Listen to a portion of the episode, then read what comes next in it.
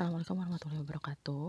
Selamat uh, malam, Sofi. Ya, saya akan feedback laporan konseling role play yang sudah kamu buat. Dari laporan yang pertama, poin pertama ya, pelaksanaan konseling. Di sini dibuat dalam bentuk paragraf sudah betul, tapi memang ada beberapa yang saya koreksi. Status fisik. Nah, status fisik ini kamu sudah betul menyimpan tinggi badan dan berat badan posisi duduk. Nah, lalu untuk kesan pertama di sini kamu bilang adalah baik ya. Kesan pertama klien baik terlihat dari kondisi tubuh yang bersih dan rapi. Nah, sebaiknya untuk kesan pertama itu tidak disebutkan kesan pertamanya baik ya karena baik itu relatif, baik itu e, ambigu gitu ya. Apalagi kalau misalnya di sini kamu tuliskan bahwa kesan pertama klien baik itu terlihat dari kondisi tubuh yang bersih dan rapi. Kalau mau, tuliskan kesan pertama itu misalnya ramah gitu ya. Kemudian hmm, memiliki minat ya yang tinggi misalnya. Tapi itu pun harus disertai dari dengan ciri-ciri yang observable. Misalnya uh, gestur tubuhnya bagaimana, mimik wajahnya, intonasi suaranya dan sebagainya, begitu ya. Kemudian status psikis. Status psikis di sini kamu tuliskan memiliki kesadaran yang normal. Terlihat ketika sesi konseling berlangsung. Nah, jadi perlu ditekankan sekali lagi kalau misalnya orang ini tidak ada gangguan, tidak ada uh, sesuatu yang berbeda ya artinya dia normal kelihatan seperti orang biasa tidak ada masalah itu tidak usah ditulis ya jadi ditulis itu adalah hal-hal yang khas dan memiliki makna psikologis kemudian klien juga terlihat percaya diri dan itu bisa dilihat ketika klien berbicara menjawab dan bertanya ya percaya diri dituliskan boleh tapi untuk ciri observable-nya tolong lebih spesifik lagi gitu ya. Nah, percaya diri itu dilihat ketika kalian berbicara. Berbicaranya seperti apa? Berbicara orang percaya diri yang menurut kamu itu dilihat dari klien itu seperti apa ya. Kemudian e, cara dia menjawab dan bertanya itu percaya dirinya seperti apa menjawabnya dengan dengan intonasi suara yang seperti apa bertanyanya bagaimana gitu ya sehingga kamu mengasumsikan dia adalah percaya diri. Jadi betul-betul harus observable. Dan penampilan klien ketika konseling menggunakan pakaian bersih dan rapi make upnya natural menggunakan kerudung yang rapi ya. Nah ketika kamu berbicara tentang pakaian kerudung make up itu dimasukkan ke status fisik bukan ke psikis ya dan kalau misalnya dia memang menggunakan make upnya natural, tidak mencolok, tidak menor, tidak usah ditulis. Jadi kita menuliskan di sini kalau misalnya si OP-nya ini atau si kliennya ini terlihat mencolok dalam berpenampilan, make upnya berlebihan dan sebagainya. Tapi kalau misalnya ini normal, jadi tidak usah ditulis ya. Oke, selanjutnya tujuan riwayat. Oke, selanjutnya kita lihat hasil verbatim dan mikro skillnya ya. Dari awal eh, yang dilakukan, kamu adalah memperkenalkan diri, bertanya nama, ya. Kemudian hmm, bertanya apakah ada yang ingin dibantu. Nah, ini kamu boleh tulis mikro skillnya adalah eh, tahap dari proses konseling ya, misalnya joining, kemudian good rapport boleh ya. Selanjutnya di pertanyaan atau di kolom nomor 11.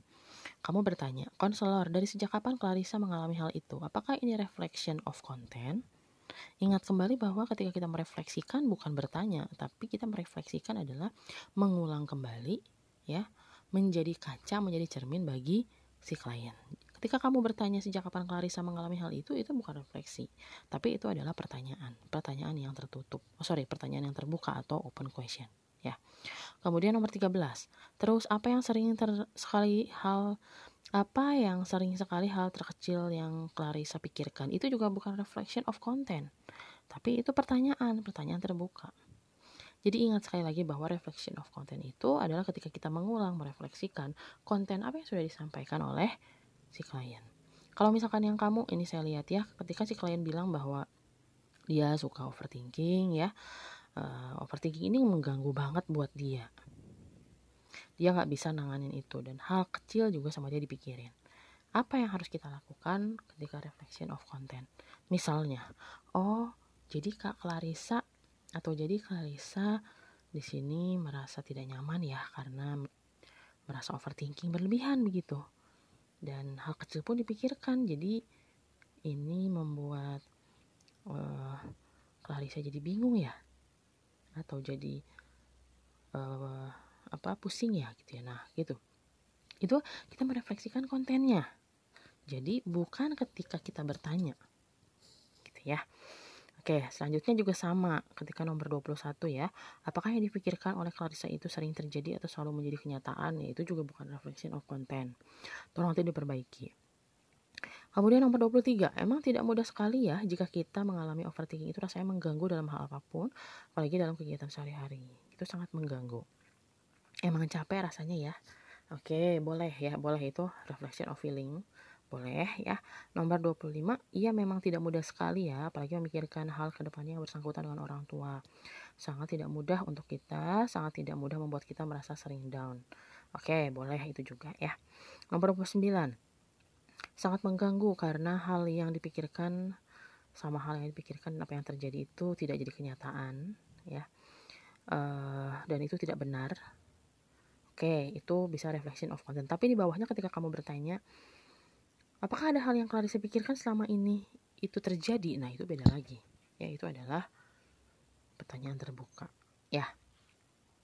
Nah, di bawah-bawahnya kamu uh, juga melakukan hal yang sama kayak misalkan nomor 31 memang capek ya memikirkan hal yang belum terjadi. Oke. Okay. Ini boleh reflection of feeling. 33 juga boleh. Tapi tetap ya di bawahnya.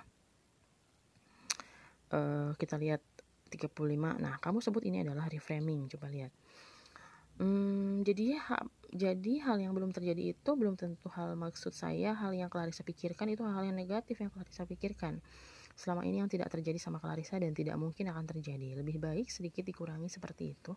Hal-hal yang membuat Clarissa senang hal-hal yang membuat uh, Caca mudah sekali uh, senang pikiran-pikiran yang positif akan muncul gitu aja. Melihat masa depannya juga menjadi lebih baik lagi. Tapi memang sulit sekarang ada di keadaan Caca yang sekarang memikirkan masa depan apalagi memikirkan tentang orang tua. Memang sulit banget. Apalagi di usia Caca yang sekarang ini. Lalu apa yang terjadi setelah Caca berpikiran uh, atau mencemaskan apa yang terjadi selanjutnya. Nah itu bukan reframing itu masih reflection of content bahwa kamu merefleksikan perasaan atau apa yang disampaikan oleh klien bahwa uh, tidak mudah ya menghadapi ini gitu ya pikiran-pikiran tentang orang tua itu yang memang sulit gitu kan. Bukan reframing tidak ada pandangan baru yang kamu sampaikan kepada klien. Terlebih lagi di akhir kalimat kamu tetap memberikan atau mengajukan open question gitu ya. Apa yang Caca pikirkan setelah uh, Caca merasa cemas itu hmm, kemudian nomor 37 Caca itu nah apa Caca mengalami hal seperti overthinking terus cemas itu kira-kira udah berapa lama? Itu juga bukan bukan reflection of content tapi itu open question ya. Gitu. Nah di bawah-bawahnya juga seperti itu ya. Tolong nanti di, diperbaiki ya. Bisa dibedakan mana reflection of feeling mana reflection of content. Hmm, oke. Okay. nah, jadi intinya uh, ketika orang overthinking itu artinya ketika dia memikirkan hal-hal yang tidak bisa dia kendalikan. Kan di dalam pikiran kita itu ada dua hal ya, hal-hal yang dapat kita kendalikan, hal-hal yang tidak dapat kita kendalikan. Ya, hal-hal yang dapat kita kendalikan itu apa? Misalnya keinginan kita, harapan kita, minat kita, ya, aktivitas kita. Nah, kalau misalnya dalam hal ini, Clarissa berpikir tentang orang tua, dia berpikir berlebihan. Kondisi orang tua itu tidak bisa kita kendalikan sikap orang tua, perilaku orang tua tidak bisa kita kendalikan. Ya, yang bisa kita kendalikan adalah perilaku kita. Jadi sebaiknya nanti kalau kamu dapat lagi permasalahan kayak gini, coba dulu dibuat ngeh dulu nih si klien bahwa oh kamu tuh overthinking karena kamu terlalu banyak berpikir tentang hal yang tidak bisa kamu kendalikan. Orang tua adalah salah satu faktor yang tidak bisa kamu kendalikan. Yang bisa kamu lakukan adalah gitu ya. Coba kamu e, tanya pada dirimu sendiri, lihat harapan-harapan orang tua ya. Apa sih yang kamu inginkan dari orang tua? Dan coba kamu lihat apa yang orang tua inginkan dari kamu ya. Lakukanlah sesuatu yang sesuai dengan apa yang kamu bisa bukan apa yang harus kamu bisa gitu ya. Nah seperti itu konsepnya. Tapi tidak apa-apa di awal ini karena memang masih awal masih permulaan ya yang dianggap latihan jadi tidak apa-apa. Kamu terima kasih sudah mau berusaha ya. Nah oke nomor 55 kamu tuliskan di microskillnya reframing. Coba lihat apa kalimatnya. Ya berarti Caca udah menempuh perjalanan selama 2 tahun ya 2 tahun kurang lebih lah. Hmm, 2 tahun ini melewati masa-masa tanpa ibu. Caca maksudnya jauh dari ibu Caca terus mampu melewati tugas kuliah berarti Caca mampu untuk melewati hal-hal yang Caca takutkan dari kemarin. Terus ada hal yang masih ingin dibicarakan lagi oke ini boleh reframing ya. Bahwa kamu memberikan pandangan baru pada Clarissa gitu ya. Walaupun dia overthinking walaupun dia cemas khawatir tapi buktinya dia bisa kok dua tahun ini melalui semuanya ya. Beradaptasi dengan tuntutan kampus melakukan kegiatan uh, apa namanya yang memang harus dilakukan sesuai rutinitas walaupun jauh dari orang tua gitu. Ya itu boleh. Karena mungkin selama ini si Clarissa ini hanya berpikir bahwa aku nggak bisa aku nggak bisa. Aku berpikir aku overthinking aku cemas. Padahal saat dia berpikir seperti itu dia sudah melewati dua tahun. Nah itu boleh. Gitu ya. Nah tapi yang di bawahnya lagi hmm, nomor 57 ya ya memang sangat wajar sekali sekarang cemas akan hal itu karena memang hal itu belum terjadi dan belum Caca hadapi ya oke ini panjang sekali ya panjang sekali pernyataan kamu Nah, tapi ini bukan reflection feeling. Yang pertama, ini boleh disebutkan sebagai normalizing karena kamu menganggap bahwa wajar kok kamu kayak gitu. Gitu ya. Ini lebih ke summary, summary dan uh, advice atau saran. Ya, jadi bukan lagi reflecting of feeling. Kalau reflecting of feeling atau reflecting of content itu nggak akan sepanjang ini. Ya, hanya merefleksikan saja. Oke. Okay. Hmm. Nah, nomor 63 juga ketika kamu bertanya bahwa apakah Clarissa benar-benar tidak mempunyai teman yang menurut kamu memang bisa diajak berbagi cerita atau pikiran ya. Nah, itu mah adalah pertanyaan juga gitu. Nah, kemudian di bawahnya eh, kamu memastikan itu emang benar kayak gitu atau hanya pikiran kamu aja, hanya perasaan gitu, hanya perasaan kamu saja ya. Eh, padahal mungkin orang-orang di sekitar itu peduli gitu hmm, atau jangan-jangan kamu yang nggak membuka diri nah itu bukan reflection of content lagi gitu tapi itu lebih ke bagaimana kamu uh, justru ini reframing ya justru ini kamu memberikan pandangan baru ketika kamu berpikir bahwa tidak ada teman yang memahami kamu memahami perasaan kamu jangan-jangan itu hanya pikiran kamu saja jangan-jangan itu hanya uh, opini kamu aja gitu. Padahal sebenarnya orang-orang di lingkungan tuh banyak yang peduli loh. Nah itu kamu memberikan pandangan baru, artinya kamu melakukan reframing, bukan reflection of content gitu ya. Oke. Hmm, nomor 65 juga sama ya. Ketika kamu menya menyatakan uh, kepada klien bahwa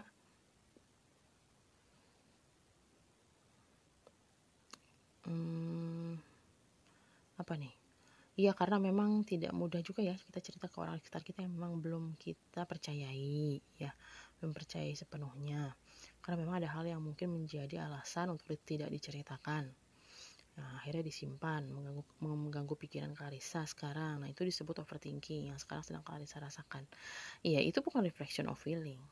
Ya itu uh, sepertinya hmm, apa ringkasan gitu summary aja gitu. Ya ada reframing sih sedikit ya. Hmm. oke. Okay. 67 sekarang Clarissa lagi dengan orang tua apalagi jauh sama orang tua in, in ininya apa keadaannya bukan reflection of content ya tapi itu adalah pertanyaan ya close question Nah, jadi intinya sampai ke bawah ini uh, Sophie belum bisa membedakan ya antara reflection dengan pertanyaan, dengan open question atau dengan reflection dengan reframing ya. Coba nanti um, gali kembali ya yang mana yang betul, yang mana yang salah. Hmm, seperti nomor 77 ini juga ya. Ini juga harusnya normalizing ketika kamu menyatakan kepada kalian bahwa itu normal, sangat wajar gitu. Ketika uh, apa namanya apa ini? Iya sangat wajar dan apa yang mm, tapi selanjutnya itu terjadi baik-baik saja dan ke depannya terjadi apa jadi semuanya baik-baik saja gitu. Teman bercerita kamu jadi lebih baik terus teman kamu yang mendengarkan cerita kamu juga tetap baik-baik saja atau ada perubahan setelah kamu bercerita sama teman kamu oke jadi menurut kamu itu wajar kalau misalkan uh, kamu uh, kalau misalkan Clarissa khawatir ketika kita bercerita pada orang orang akan kepikiran gitu ya. Nah oke okay, bagus gitu ya. Bagus e, respon kamu bahwa itu wajar ya karena setiap orang pasti pasti punya kekhawatiran itu gitu ya.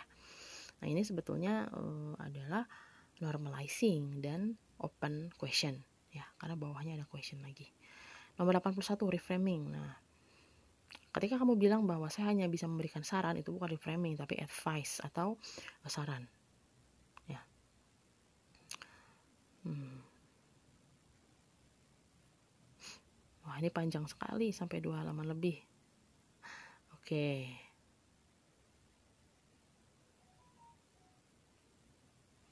Nah, seperti itu ya. Nah, jadi eh, kemudian kesimpulan juga tolong lebih diringkas lagi karena ini terlalu panjang ya. Satu paragraf saja jadi kan ya. Nah, jadi itu. Saya tapi tetap apresiasi eh, usaha kamu Sofi ya untuk melakukan ini, untuk berusaha ya. Walaupun memang masih harus ada yang dibedakan antara mana refleksi, mana merefleksikan, mana mempertanyakan gitu ya. Oke, eh, koreksi-koreksi yang barusan saya sampaikan tolong nanti diperbaiki ya dikumpulkan ketika UAS dan nanti mudah-mudahan dalam pengambilan data selanjutnya di minggu depan mudah-mudahan lebih baik dan bisa belajar dari kesalahan ya. Oke, terima kasih Sofi. Eh, Assalamualaikum warahmatullahi wabarakatuh. Assalamualaikum warahmatullahi wabarakatuh. Selamat malam eh, Sabita ya. Saya akan melakukan apa feedback untuk laporan praktikum konseling kamu ya. Yang pertama adalah ketika berbicara tentang pelaksanaan konseling, di sini sudah saya sampaikan bahwa dibuat dalam bentuk paragraf bukan poin. Tapi kamu masih membuat dalam bentuk poin. Tolong nanti lihat contoh laporan yang lain yang sudah dalam bentuk paragraf, ya. Dan nanti yang harus di uh, apa namanya?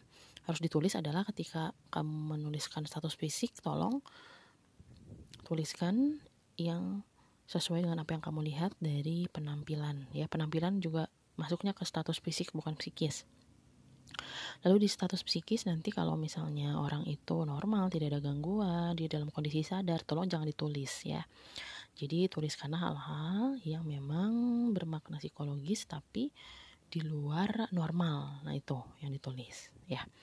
Nah, selanjutnya dalam menuliskan oh sorry dalam eh, apa verbal team dan micro skillnya saya lihat di sini masih ada kekeliruan, tapi juga sebagian besar kamu sudah melakukannya dengan usaha yang baik ya. Saya tetap apresiasi. Coba kita lihat. Jadi untuk riwayat kasus dari OP yang kamu hadapi ini adalah bahwa dia merasa cemas ketika berada di situasi tertentu ya. Uh, kemudian Nah, di sini kamu tulis dalam riwayat kasus adalah saya menanyakan situasi seperti apa yang membuatnya merasa cemas atau kondisi apa yang membuatnya bisa memunculkan rasa cemas. Oke, dalam menuliskan riwayat kasus, cukup menuliskan kasusnya saja, tidak usah diceritakan bagaimana proses kamu bertanya. Ya, jadi di sini ketika menuliskan riwayat kasus adalah bukan menggambarkan sisi saya sebagai konselor, tapi sisi klien. Semuanya itu adalah klien. Gitu ya.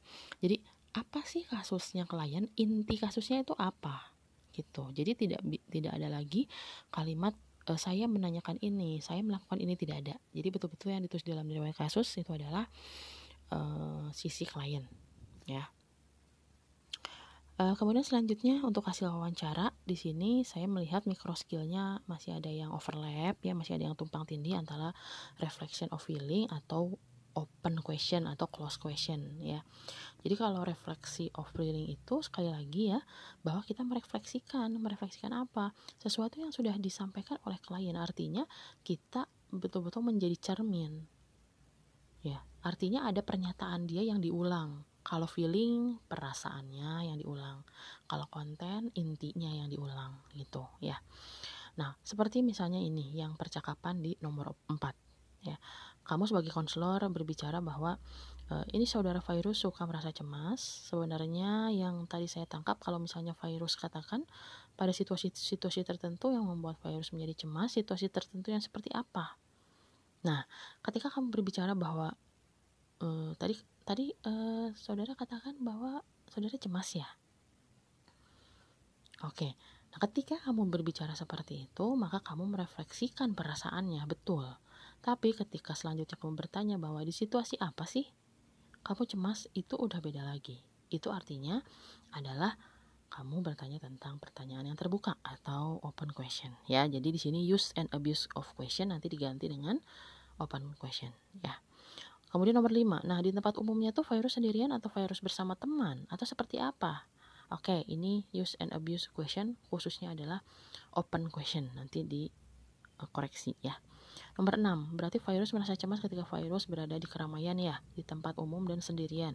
Maksudnya tidak sedang bersama teman-teman. Oke, betul, reflection of content. Nah, kan misalnya virus cemas gitu. Ketika virus merasa cemas, hal apa yang misalkan dilakukan untuk meredakan rasa cemas virus dalam keramaian? Oke, ini adalah open question. Lalu, sebenarnya keramaian yang seperti apa yang virus maksud itu? Yang bisa membuat cemas? Ya, di mall-mall gitu kan rame ya Oke, itu masuk juga ke open question. Nomor 9. Virus sudah bilang gitu ya, misalnya kalau misalnya berada di keramaian, cara menanganinya adalah mencari tempat agak agak sepi. Ya. Oke, ini ada pernyataan yang tadi dia sampaikan ya. Oke, boleh reflection of content. Lalu selanjutnya e, bertanya lagi ya. Oke, betul question. Nomor 10. Nah, ketika di rumah ini apakah perasaan cemas itu dapat diatasi? Oke, okay, boleh question. Kemudian, apakah ada situasi-situasi lain selain di dalam keramaian yang bisa membuat virus menjadi cemas? Ya, uh, itu pertanyaan lagi, walaupun di bawahnya apa namanya, kamu berusaha untuk normalizing. Ya, normalizingnya yang mana nih? Oke, nomor 11 normalizingnya yang mana ya? Hmm, coba.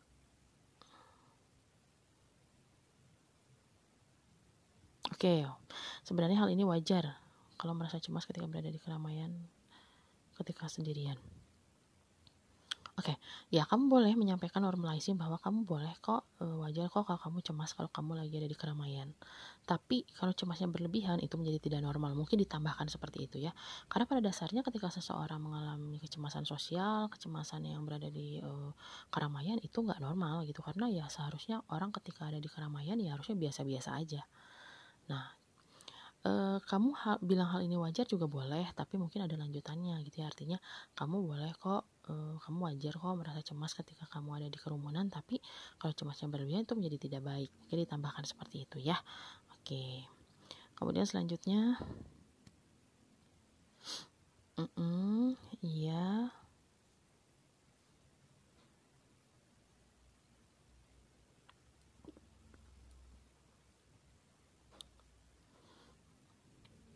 Oke, ini ada yang menarik. Dari percakapan nomor 13 ke 14. Nomor 13 itu kamu bertanya, ya, kalau misalnya di rumah gimana? Oh, ternyata di rumah juga orang ini masih tetap cemas. Kadang-kadang dia juga semakin merasa semakin parah. Suka nangis tiba-tiba, terus uh, belum dihadapkan suatu udah cemas. Ini menurut saya adalah kondisi yang cukup uh, apa ya mengkhawatirkan bagi klien gitu. Artinya ternyata dia bukan di keramaian pun dia cemas. Dia ada di rumah pun dia cemas. Dia bisa nangis tiba-tiba. Berarti banyak sekali hal-hal yang dia pendam banyak sekali e, hal yang membuat dia tertekan. Nah ini sebaiknya sama kamu di reflection of feeling dulu. Gitu. Enggak e, apa namanya? Enggak langsung bertanya. Karena di sini kamu langsung bertanya kira-kira apa sih yang membuat virus tadi? Kan virus bilang kalau misalnya suka nangis tiba-tiba. Nah sorry. Ketika kamu langsung bertanya itu tidak terlihat adanya empati. Ya. Seharusnya sebelum itu kamu lakukan reflection of feeling dulu. Oh ternyata uh, bukan hanya di keramaian saja ya virus merasa cemas. Ternyata ketika di rumah juga sering nangis tiba-tiba. Saya paham banget tuh gimana beratnya ya. Nah refleksikan dulu. Gitu. Karena ini kondisi yang berat gitu buat dia gitu. Dan ketika kita langsung tanyakan lagi hal yang lain orang ini seakan-akan kayak diinterogasi gitu.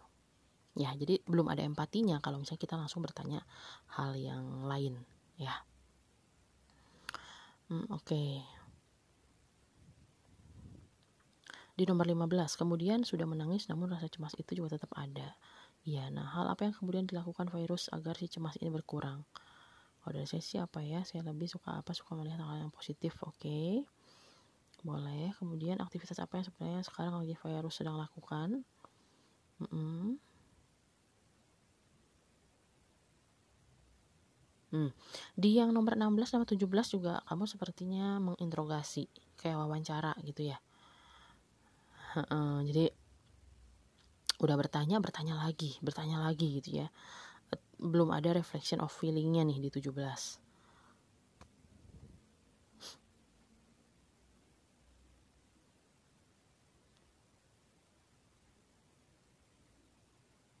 Ya, nomor 18 bukan summarizing ketika kamu bilang bahwa berarti lebih ke keluarga ya pengaruhnya. Tapi itu adalah refleksi of konten ya.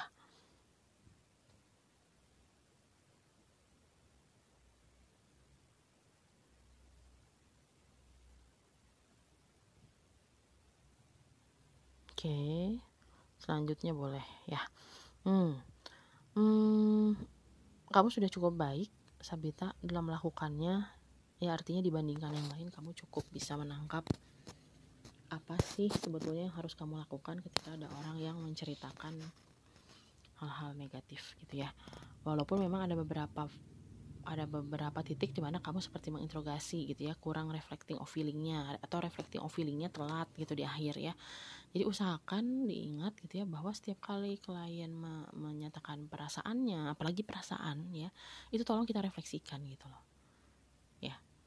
Dan itu juga harus dengan tulus lah gitu ya nah, tentunya. Tidak hanya sekadar yang iya saya ngerti. Terus nanti dia ngomong iya saya ngerti. Nggak gitu nggak gitu juga ya. Jadi tolong disesuaikan juga gitu ya nah tapi sejauh ini sih kamu sudah cukup baik ya tapi tetap apa yang tadi saya koreksi nanti tolong diperbaiki ya karena nanti ketika mau uas ini dikumpulkan kemudian nanti mudah-mudahan di minggu depan kamu lebih baik lagi dalam uh, apa konseling individu yang lain ya Nah, tentunya bukan teman sendiri gitu. Jadi mungkin eh, nanti tantangannya lebih berat karena kita tidak pernah tahu dia mau ngomong apa, sebanyak apa dia ngomong kayak gitu ya. Ya terima kasih Sabita itu saja untuk koreksi dari saya. Terima kasih. Assalamualaikum warahmatullahi wabarakatuh. Assalamualaikum warahmatullahi wabarakatuh. Halo Bams, saya mau koreksi sedikit ya untuk laporan konseling role play kamu.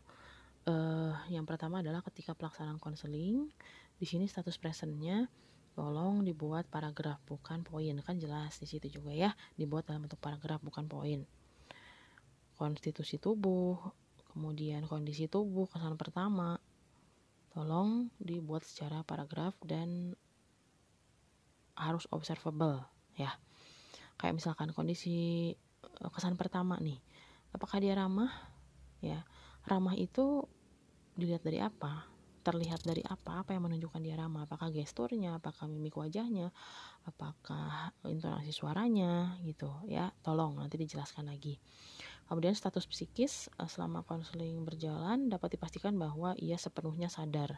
Ya ini juga jangan ditulis. Ketika dia dalam keadaan normal sadar tidak ada gangguan tentu saja eh, ini bukan makna bukan bermakna psikologis ketika dia sadar gitu. Karena ini ya hal yang memang sudah biasa gitu ya. Jadi tolong uh, tuliskan status psikis yang lain. Apakah misalkan dia nyaman atau tidak, dia percaya diri atau tidak, kemudian dia merasa terganggu atau tidak, dan itu disertai dengan uh, apa petunjuk yang observable. Kayak misalkan selama konseling berlangsung dia terlihat antusias. Hal ini ditunjukkan dengan posisi badan yang condong ke depan kontak mata yang selalu terjaga dan intonasi suara yang keras gitu ya atau yang jelas. Nah seperti itu. Jadi tolong lebih spesifik lagi. Gitu ya jangan melakukan uh, judgement gitu ya. Akhirnya ketika kita hanya bilang dia uh, ter, apa merasa tidak nyaman dia percaya diri atau apa gitu ya tanpa disertai dengan bukti yang observable itu artinya judgement tidak bisa ditulis gitu ya. Nanti tolong diperbaiki. Uh, kemudian untuk riwayat kasusnya kamu hanya menuliskan bahwa klien mengeluhkan permasalahan kurang percaya diri. Nah kita lihat di sini.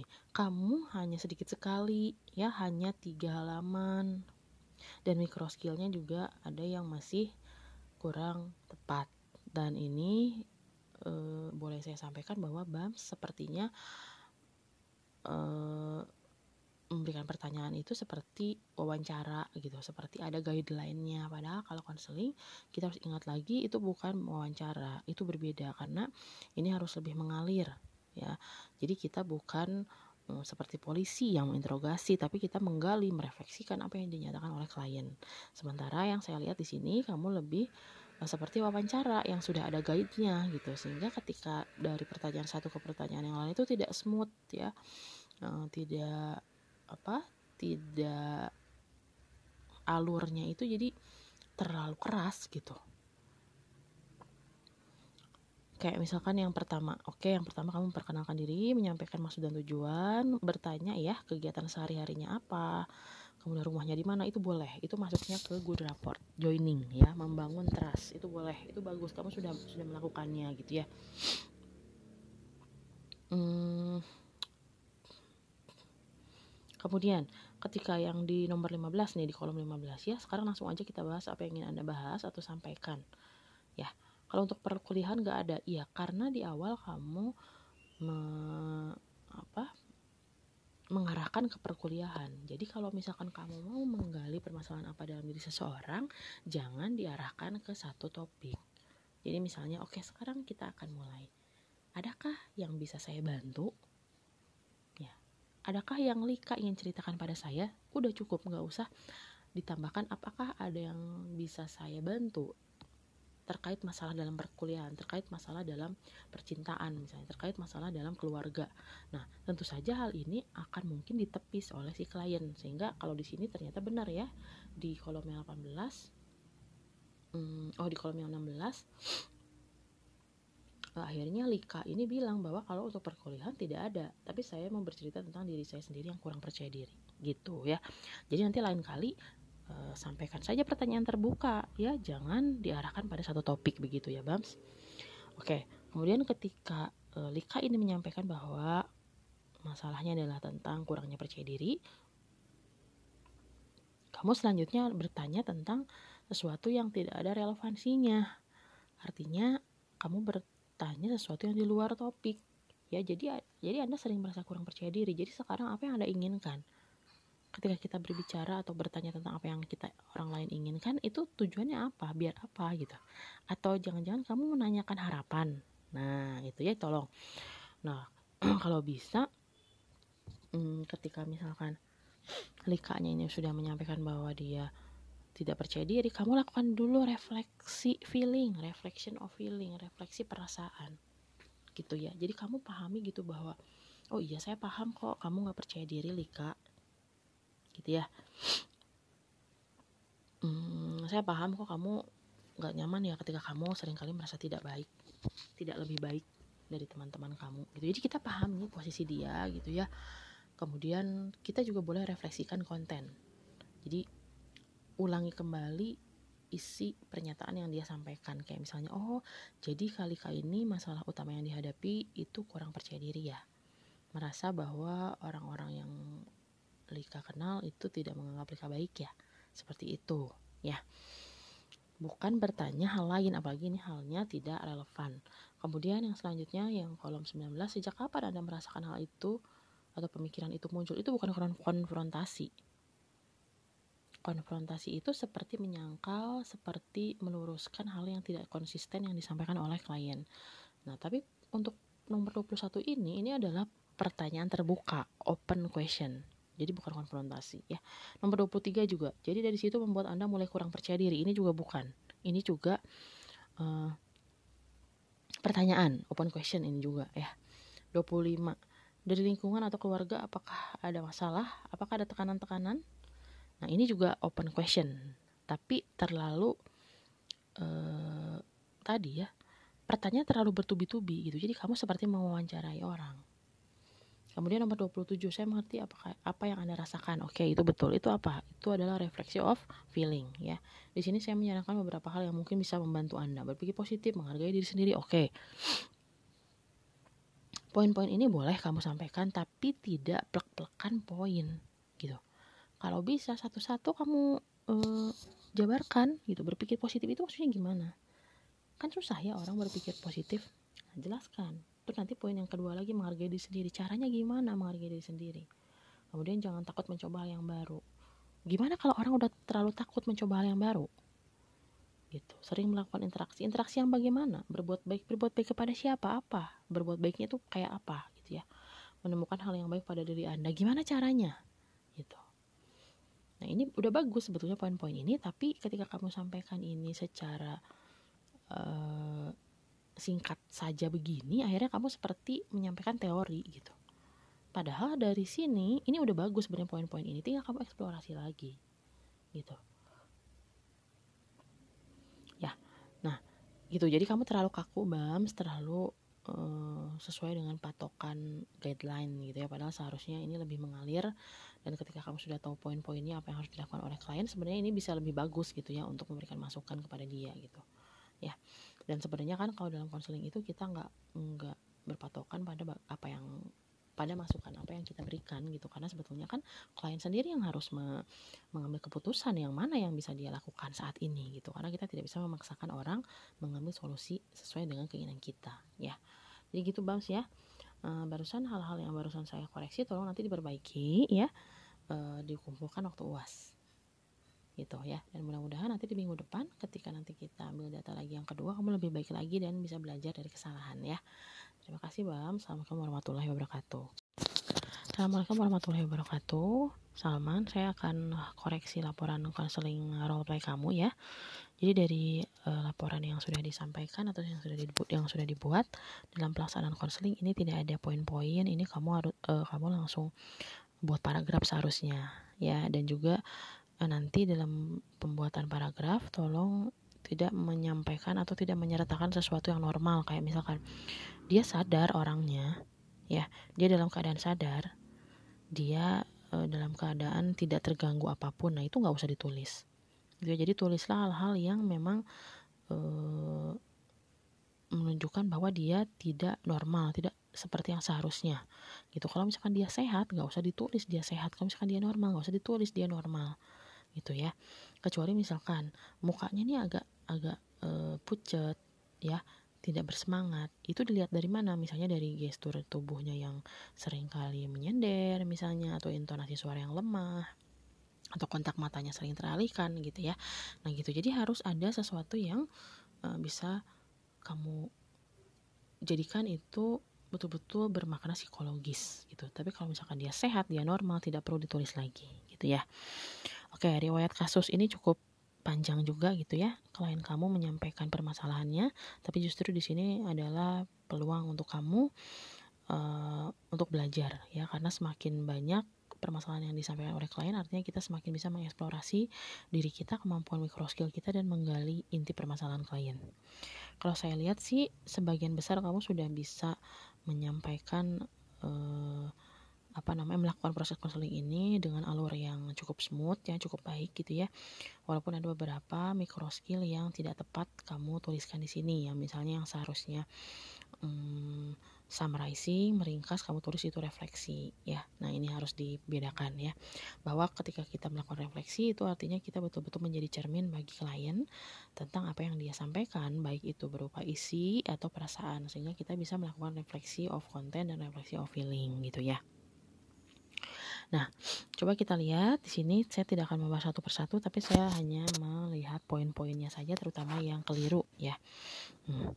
Oke, kayak misalkan yang di kolom ke 5 kamu bertanya, oh seperti itu ya, kalau boleh tahu permasalahan apa yang belum selesai, itu bukan reflection of content, itu kamu langsung menanyakan pertanyaan terbuka gitu ya. Kalau misalnya namanya reflection of content itu gini misalnya ya. Di atas uh, klien menyebutkan bahwa dia terkadang kalau lagi ingat masalah yang belum selesai itu suka moodnya jadi nggak stabil. Ya kalau misalnya dia ingat masalah dengan teman dengan lingkungan dia jadi jadi nggak stabil moodnya. Nah yang yang dinamakan reflection of content itu adalah misalnya kamu bilang oh jadi Tias ketika mengingat masalah dengan teman mengingat masalah dengan lingkungan dengan keluarga itu jadi nggak stabil ya. Saya paham dengan apa yang kamu rasakan. Nah jadi merefleksikan kembali apa yang disampaikan oleh klien tapi dari pernyataan yang sudah dia sampaikan gitu. Tapi kalau misalnya di sini kamu hanya bertanya saja ini artinya kamu hanya memberikan pertanyaan open question atau pertanyaan terbuka ya. Kemudian yang selanjutnya oh baik itu terakhir komunikasi sama temennya itu kapan? Untuk permasalahan yang tadi kan permasalahan satu dengan yang tentang relasi ya sama temennya. Nah, untuk permasalahan kedua apa? Nah itu bukan refleksi of konten tapi itu langsung ke pertanyaan terbuka gitu. Jadi tolong dibedakan. Yang bawahnya juga ya langsung balik lagi ke permasalahan. Tadi kan permasalahannya dengan orang yang sama ya.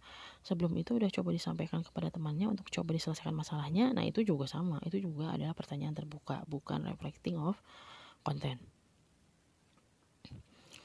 Oke, bawah-bawahnya sudah sudah betul.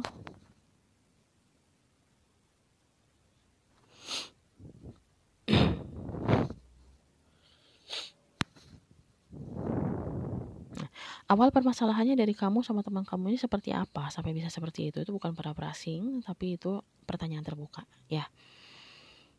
Hmm, nah kemudian si klien ini berbicara sampai tiga halaman lebih ya. Nah di bawahnya kamu langsung melakukan reflecting of content. Nah itu juga tepat tapi alangkah baiknya kamu feeling dulu. Gitu karena terlalu banyak nih eh, atau banyak banget nih si klien ini menyampaikan apa yang dirasakannya dan pasti itu banyak sekali feeling yang muncul, perasaan yang muncul gitu. Jadi sebaiknya kamu coba dulu untuk refleksikan perasaannya gitu. Kayak misalnya oh ya saya paham apa yang kamu rasakan dengan dari apa yang kamu ceritakan sepertinya itu berat sekali ya gitu. Nah itu lebih baik seperti itu seperti itu dulu.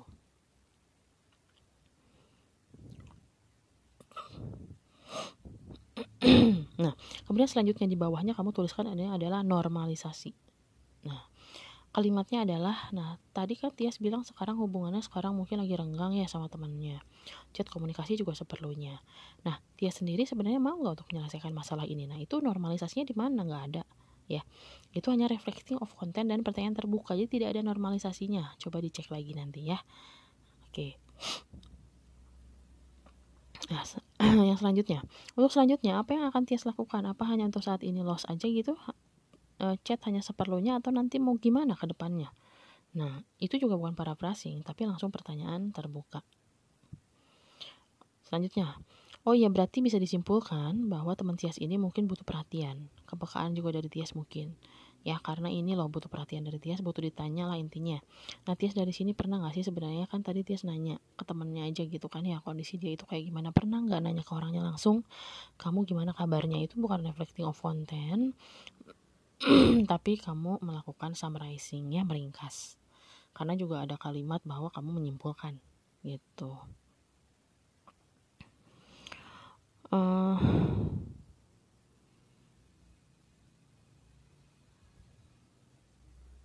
Nah, di bawah-bawahnya juga ya ada nih, kamu tuliskan refleksi reflection of content padahal itu adalah summarizing ya di kalimat ini. Baik, mungkin di sini saya akan memberi kesimpulan apa yang sedikit saya ambil. Permasalahan yang Tias hadapi mungkin saat ini permasalahan dihadapi adalah mengenai relasi dengan teman, permasalahan dengan mood Tias yang naik turun, udah berani menghadapi permasalahan yang sedang Tias alami, udah berani untuk mengambil apa yang namanya mengalihkan masalah gangguan naik turun mood ini, udah bagus ya dengan tidur, melakukan hal yang positif aja. Sebelumnya saya ucapkan terima kasih sudah mau berpartisipasi. Tias udah mau menyampaikan apa yang ingin disampaikan ke saya untuk saat ini bagaimana masih ada yang mengganjal atau bagaimana? Oke, ini terlalu tergesa-gesa kamu bertanya ke pertanyaan selanjutnya. Dan yang di atas juga bukan reflection of content tapi summarizing, kamu meringkas. Ya. Sebaiknya setelah meringkas kamu cross check dulu yang diringkas itu betul atau enggak gitu. Jadi jangan dulu masuk ke pertanyaan selanjutnya. Gitu. Jadi lihat dulu uh, tanggapan dari klien ya. Oke. Untuk kesimpulannya sudah baik ya sudah bagus. Jadi tadi secara garis besar ya kamu sebetulnya sudah sudah lebih bisa untuk mengarahkan jalannya konseling untuk mengikuti alur. Tapi mungkin ada beberapa yang kamu salah e, memberikan keterangan micro skill. Yang harusnya pertanyaan terbuka atau open question kamu tuliskan reflecting reflection of content. Jadi harus dibedakan begitu ya. Jadi reflection of content itu tidak ada pertanyaan tidak ada kalimat pertanyaan. Hanya pernyataan saja yang direfleksikan dari klien ya. Nah, yang tadi hal-hal yang saya koreksi tolong nanti diperbaiki dan nanti UAS dikumpulkan kembali ya. Oke, nah mudah-mudahan nanti di minggu depan ketika melakukan ambil data yang kedua lebih baik lagi dan bisa belajar dari kesalahan begitu ya. Oke, terima kasih Salman begitu uh, saja koreksi dari saya. Assalamualaikum warahmatullahi wabarakatuh. Assalamualaikum warahmatullahi wabarakatuh. Tania ya, saya akan melakukan feedback untuk laporan role play konselingnya ya. Nah, dari yang pertama pelaksanaan konseling status present, status psikis dan status fisik kamu masih membuat dengan poin-poin padahal ini harus dibuat paragraf. Tolong nanti dikoreksi lagi ya bahwa ini harus dibuat paragraf. Nah, dilihat juga bahwa ketika nanti menuliskan status present, tolong uh, tulis saja hal-hal yang memang memiliki makna psikologis dan yang dianggap tidak normal. Kalau misalnya dia ada dalam kondisi sehat, dia make upnya nggak berlebihan, dia kondisinya sadar, tidak ada gangguan uh, organ apa namanya tidak ada gangguan pendengaran, gangguan penglihatan atau gangguan apa pun gitu ya yang membuat kamu tidak nyaman dalam proses konseling ya nggak usah ditulis gitu ya. Jadi memang harus ditulisnya tuh hal-hal yang kamu ambil kesannya aja kayak misalkan dalam status psikis kamu lihat uh, kok uh, sepertinya responnya ini atau perilakunya ramah ya. Ramah itu terlihat dari apa gitu. Misalnya uh, Klien ini terlihat ramah, hal ini ditunjukkan dengan posisi duduknya ramah dan antusias misalnya ya. Ramah dan antusias dari terlihat dari posisi duduknya yang condong ke depan misalnya ya. Selalu tersenyum ketika menjawab pertanyaan, kemudian kontak matanya dijaga, nah seperti itu. Jadi dalam menuliskan pernyataan-pernyataan dalam observasi itu harus diikuti oleh hal-hal yang observable yang mendukung uh, penegakan diagnosa atau penegakan uh, perilaku yang kamu sampaikan gitu ya. Jadi jangan sampai kita bilang bahwa dia percaya diri dia baik dia ramah tapi nggak ada hal-hal observable yang mengikutinya gitu ya. Kemudian selanjutnya adalah tujuan konseling dari white konseling oke. Okay. kita lihat hasil verbatim dan mikroskill yang kamu sampaikan. Di sini secara umum hmm, menjadi tantangan yang baik juga buat kamu ya karena saya lihat si kliennya sendiri ini banyak bercerita. Gitu ya dan uh, sepertinya si klien ini memang sangat butuh bantuan saat ini gitu ya dan dia akhirnya bisa bercerita sama kamu dan kamu pun sebetulnya sudah mau berusaha untuk mengambil inti memahami perasaan dia gitu ya. Tapi mungkin pemahaman kamu akan micro skillnya yang masih kurang gitu ya. E, karena apa? Karena ketika kamu menuliskan micro skill di kolom kanannya itu masih ada yang kurang tepat gitu ya. Ada beberapa yang tidak bisa kamu bedakan antara misalnya refleksi of uh, konten dengan pertanyaan terbuka ya harus diingat bahwa refleks reflection of content itu tidak sama dengan pertanyaan terbuka atau open question.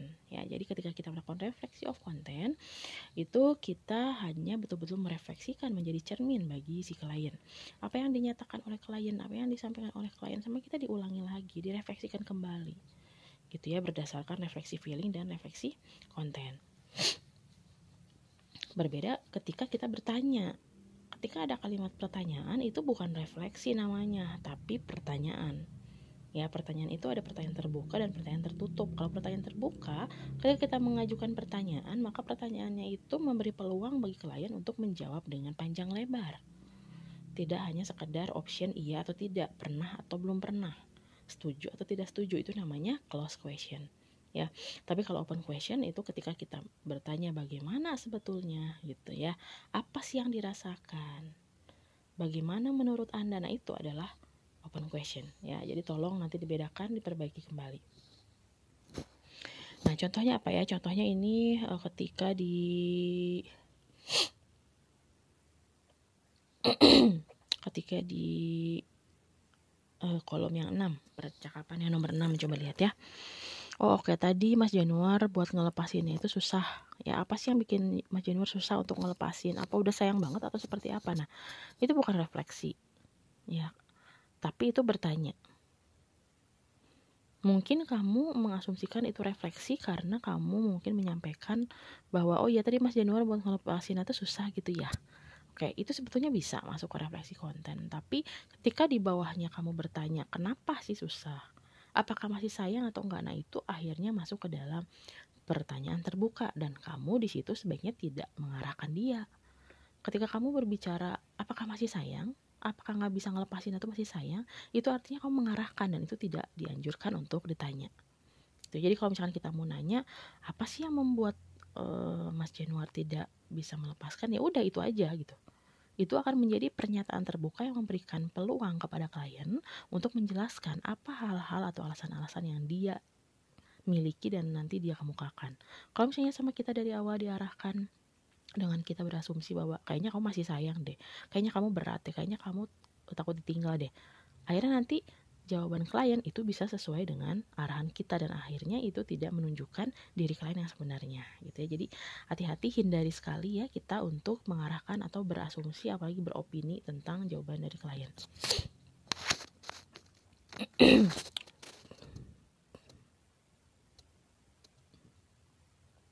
Nomor 8 juga ya. Oke, baik saya lihat hmm, Mas ada kekecewaan mendalam gitu ya. Oke, itu boleh. Reflecting call, uh, apa namanya?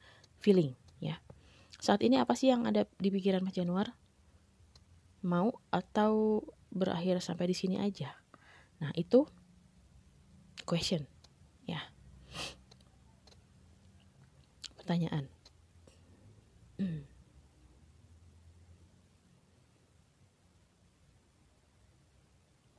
Nah, nomor 17. Information itu apa? Coba lihat. Mungkin karena belum ketemu pengganti, belum bisa melepas, tapi mungkin ada kemungkinan buat ketemu orang baru ngelupain dia. Soalnya ada kemungkinan kan ya, nah itu bisa jadi salah satu cara, kan sekarang masnya nggak nggak bisa ngelepasin. Mungkin dengan cara yang tadi misalkan nemu orang baru cari teman mungkin dengan begitu mbaknya bisa keluarganya mas bisa tenang. Oke. Okay itu bukan information ya tapi sudah masuk ke uh, saran kalau menurut saya. Jadi kamu memberikan saran advice. Ya. Ya, sampai bawah juga uh, begitu ya. Jadi ada beberapa yang masih salah. Nah nomor 18 juga uh, kamu menyampaikan micro skillnya adalah information. Ya coba kita lihat kalimatnya Iya paham buat masnya bilang langsung ke mbaknya gini nih aku udah tahu semuanya. Iya paham semuanya butuh waktu mungkin nanti masnya udah siap terus udah bisa buat nerima semuanya. Nanti pas bilang jangan ke poinnya dulu nanti kalau misalnya basa-basi dulu atau nanya kabar atau segala macam kalau misalnya udah semua kalau masnya tuh udah tahu tentang dia kehidupan dia kayak gimana kan mungkin itu pasti sakit. Tapi jangan sedih mungkin dengan berjalannya waktu bisa melupakan. Oke itu bukan information tapi lebih ke apa namanya hmm, advice ya saran uh, sebetulnya dalam kondisi permasalahan seperti ini Tania bisa me, apa namanya bisa menawarkan facilitating action itu dengan exploring ya mendorong klien untuk mengeksplor pilihan apa yang akan dia tetapkan. Pilihan yang akan dia tetapkan, kemudian nanti dia yang mikir kira-kira pilihan ini tepat enggak dan akhirnya klien yang memutuskan yang mana yang akan saya pilih gitu ya. Jadi kalau misalkan saya ambil dari contoh kasus ini dia sebenarnya tahu ya bahwa ini itu salah, tidak boleh dilakukan. Tapi entah karena dia takut kehilangan entah karena dia masih rasa sayang gitu ya akhirnya dia tidak membongkar. Nah ini yang perlu kamu dorong. Yang perlu kamu munculkan insight bagi si klien. Nah seharusnya kamu bisa bertanya seperti ini oke okay. kalau menurut mas sendiri kira-kira apa sih keuntungan dan kerugiannya mas masih mempertahankan hubungan ini? Gitu. Artinya kita mendorong dia untuk berpikir kan kalau konseling itu sebetulnya bukan kita yang memberi saran tapi kita memunculkan mendorong si klien untuk memunculkan insight dia. Gitu. Ya. Oke. Menurut mas apa keuntungannya ketika sekarang hubungan masih dipertahankan? Nanti dia menjelaskan ya. Oke kalau kerugiannya? Nah kira-kira menurut mas lebih banyak mana? Kerugian apa keuntungan? Nah, kira-kira dari situ apa yang akan mas ambil keputusannya Nah, itu bisa terjadi. Karena kalau yang saya lihat si klien ini dia masih belum uh, paham betul tujuan dia mempertahankan hubungan ini apa. Itu karena dia sendiri sepertinya masih bingung juga gitu ya. Dan kenapa dia tidak mau bilang jujur kepada pasangannya gitu. Padahal sebagai laki-laki seharusnya dia bisa lebih tegas karena dia sebenarnya tidak dirugikan gitu ya. Kecuali kalau dalam uh, kalau perempuan sih lebih banyak pakai perasaan itu dirugikannya banyak banget gitu. Tapi kalau misalnya laki-laki biasanya akan lebih tegas akan lebih lempeng. Tapi kok orang ini enggak gitu. Jangan-jangan dia nggak tahu sebetulnya tujuan dia hubungan ini apa. Makanya kita perlu munculkan insight. Jadi keuntungannya buat kamu mempertahankan ini apa kerugiannya apa gitu. Ya.